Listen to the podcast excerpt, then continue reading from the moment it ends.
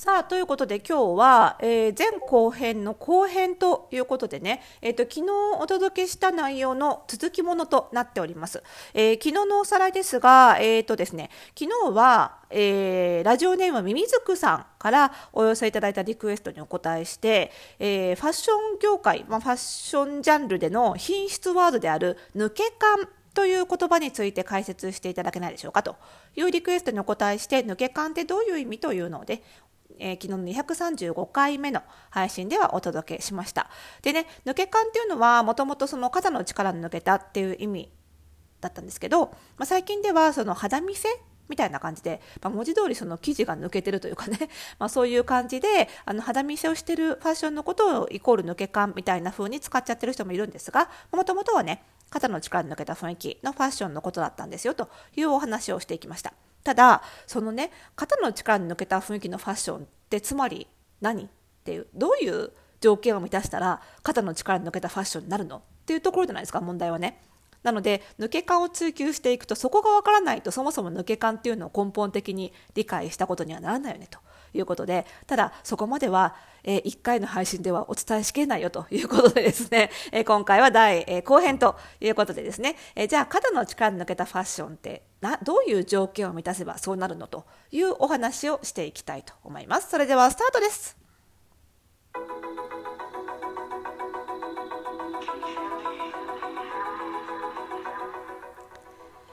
はい。始まりました。おしゃれの呪いとくラジオ。本日で236回目の配信でございます。この番組では、あなたに巻きつくファッションへの思い込み、イコールおしゃれの呪いをバッサバサと解いていきます。服装心理学をベースに、おしゃれをもっと楽しみ、自分を変えるコツをお届けしています。お相手はパーソナルスタイリストで、日本服装心理学協会代表理事の久野里沙でございます。本日もよろしくお願いいたします。まあ、そういえばさ、抜け感って、まあ、ファッションでもよく使いますけど、ヘアスタイルとかコスメでも結構使えますよね。だからその辺も例えばファッションはあのかっちりと決めて部屋で抜け感をみたいなね、まあ、それはつまり今のその言葉に翻訳するあの解説にね私の言葉に翻訳するとえファッションはかっちり決めてるけど少しヘアスタイルでえラフに肩の力抜けた雰囲気にしましたよ。っていうね全身バチバチにキメキメにしてないですよっていうことを意味するわけですよね。でまあここ数年そのバチバチに決めたファッションっていうのがあんまりトレンドじゃないっていうこともこの抜け感が品質ワードであるゆえんでしてちょっとやっぱりどっか肩の力で抜けたリラックスした感じっていうのが、まあ、ここ数年トレンドなんですよね。まあね、なので、まあ、抜け感っていう言葉が非常によく出てくるっていう背景があるわけです。じゃあその抜け感まあ、作るにはどうしたらいいかつまり肩の力に抜けたファッションを作るにはどうすればいいか、まあ、ファッションにかけらずねヘアもコスメメイクもですけれどもどうすればいいかっていうとこれは、まあ、つまりどういうことかっていうとフォーマルウェアとカジュアルウェアの違いを知ることにつながるわけですどうやったらカジュアルウェアになるのかカジュアルウェア。ちゃった。カジュアルウェアになるのかっていうことですよ。フォーマルウェアとカジュアルウェアの違いが分かれば、カジュアルウェアがイコールラフなファッション。肩の力抜けたファッションなわけですから、まあ、カジュアルウェアの要素を、えー、取り入れれば抜け感が出るということにつながるわけです。じゃあフォーマルとカジュアルの違い何事もねその洋服に関するあのなんだろうな条件を考えるためには、えー、3つの要素がありますよっていうのを何回も何回もねこのラジオでも言ってますけれども色形質感これがあるわけです。で、この中で、その抜け感っていう言葉に関連する、まあ、つまりカジュアル感を出すのに大きく貢献するのは実は色はあんまり関係ないというかあの直結抜け感とはあんまり直結しないです。で、えーと、色ではなくて形と質感こちらが、えー、抜け感にかなり直結する要因2つの要因です。で、えーとまず1つ形これはまあいろんな要素があるんですけども、えー、と一つね、あのー、ヘアとかにも共通するところとしてはランダム性です。規則性ではなくて不規則性ですから髪の毛もランダムに毛先が動いてる感じとか分け目をきっちりつけずにラフに分け目をぐちゃぐちゃにする感じ、まあ、そういう不規則性を出すと抜け感が出たねなんていう言い方をするわけです。あんまり毛先がパチッと揃ってる感じというよりは不規則にこうガタガタとなってる感じっていうのかな、まあ、そういうのが、まあ、抜け感という感覚につながるわけですね。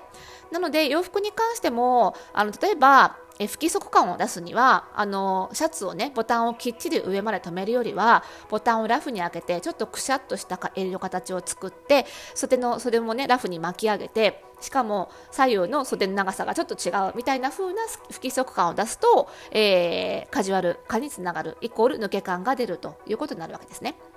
えー、あとはですね形としては、うん、そうだな。あのやっぱり肌を見せるっていうのは一つありますね。ただ肌見せイコール抜け感っていうね間違った使い方が最近結構多くなってるよっていう話もした通りあの肌見せっていうのはその抜け感を作る上での一つの要因でしかないのでそれイコール抜け感ではない。それをやってなければ抜け感が出ない。ということでは決してないのでね。そこはあのー、ちょっと認識していただければなと思います。あとは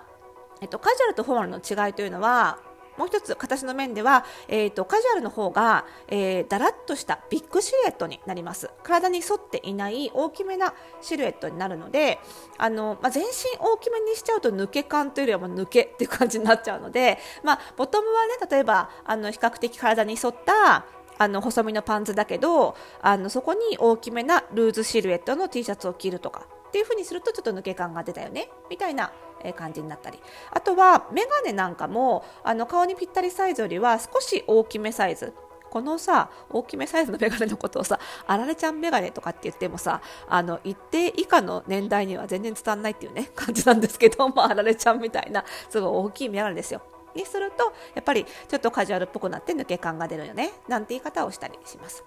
さああとは質感ですよね質感に関してはやはり、えーと、フラットなシワのないフラットな表面感よりもシワ感のある凹凸のある表面感の方が、えー、抜け感が出るという感じになります。なので、えー、とちょっとねシャツなんかでもパリッとアイロンかかってるものよりは少しシワ感のあるものなんかの方が、えー、抜け感が出るよねなんて言い方をしたりします。あとはですね、えーと柔らかい質感の方がパリッと硬いものよりも、えー、カジュアルになるので抜け感が出るよねなんて言ったりしますよね。だから、えっと、シャツトップスはシャツだけど下は、えーと、なんだなレギンスとかスウェットパンツとかちょっと柔らかいえー、質感のパンツなんかだと、まあ、抜け感出たよねなんて言い方をしたり、ね、あのかっちりした上下の洋服なんだけどバッグだけすごいくたっとしたあの柔らかいものを持って抜け感が出たねなんて言い方をしたりするということで柔らかさなんていうのも抜け感の一つの、えー、作り方としてはあるかなと思います。まあ、こういったことを、えー、こういった条件を満たしていくとじゃあビッグシルエットのパーカーを着たらいいよねとかシャツのボタンを大きめに開けたらいいよねみたいな具体的具体的個別的なテクニックになるというわけであって必ずしもシャツを着てシャツのボタンを大きめに開けなければ抜け感が出ないということではないということで、まあ、今日今お話しした、えー、形、えー、なんだ？形は、えーと、大きめサイズだよとかあとは不規則性があるものだよとかね。あとはちょっと肌を見せるよとか、えー、質感に関しては、えーと、シワ感があるものだよとか柔らかいものだよとかね、まあ、そういった、えー、つまりカジュアル要素を強く感じさせる要因を入れていただくとイコール抜け感につながっていくのでぜひぜひ参考にしていただければなというふうに思います、まあ、そういう意味ではコスメも例えば、うん、メイクか。メイクもね例えばあのリップラインリップのメイクなんかだとあのリップペンシルとかでこう縁取りをかっちり取ってしまうとこう規則性があるかっちりした感じになっちゃうのでそこはあえてぼかしてもう指でポンポンポンポンってこう口紅つけるみたいな感じとかね。あとはあのアイラインをガッと引いてしまうと結構ラインが強調されてかっちりした感じになるので硬い雰囲気になるのでね。あのあえてぼかしてぼかしてっていう感じにするとか。あとは最近はあの眉マスカラをさ毛ながらに逆らってこうねつけることで眉をボサボサにするなんていうちょっとランダム感を出すみたいなメイクもありますよね。なので、まあ、あの、全部ね、抜け感で統一しちゃうとさっき言った通り、抜け感ではなくて、抜けた感じになっちゃうので、あくまで綺麗なものの中にその抜け感が出るような、え要素を取り入れるってことがポイントかなと思うんですけれども、まあ、それを洋服の一部に取り入れてもいいし洋服はきれいめにしておいて、まあ、少し、ヘアスタイルとかメイクで抜け感を出してもいいしというところでね、まあ、その辺であのちょっと取り入れるっていうところがあの成功させる秘訣かなと特に大人はね大人の女性は全身照らしなくしちゃうと結構ねあの似合う人が限られてしまうのであの綺麗めな中に今言ったような条件の抜け感を取り入れるっていうのが成功の秘訣なんじゃないかなと思いますのでぜひぜひ参考にしてみてください。ミミズクさんりがとうございました。えー、ということでですね、まだまだ皆さんからのお便りお待ちしております。番組概要欄にありますマシュマロからお送りいただくか、ラジオトークでお聞きの方はお便り機能を使ってお送りください。さあ、今日はですね、えー、火曜日ですが、こちらは、えー、前日の月曜日に前回の配信で 引き続きで、えー、まとめ撮りをしております。というのも、え今日は、えー服装心理ラボのね、あのライブ配信が、え終わりまして、おそらく今頃、えー会員のみだと打ち上げをやってる頃かなと 思いますので、次回の配信では、まあ、そのね、ライブ配信の様子なんかもまたお届けできればなと思っておりますので、ぜひぜひ楽しみにしていてください。それではまた明日の配信でお会いしましょう。おやすみなさい。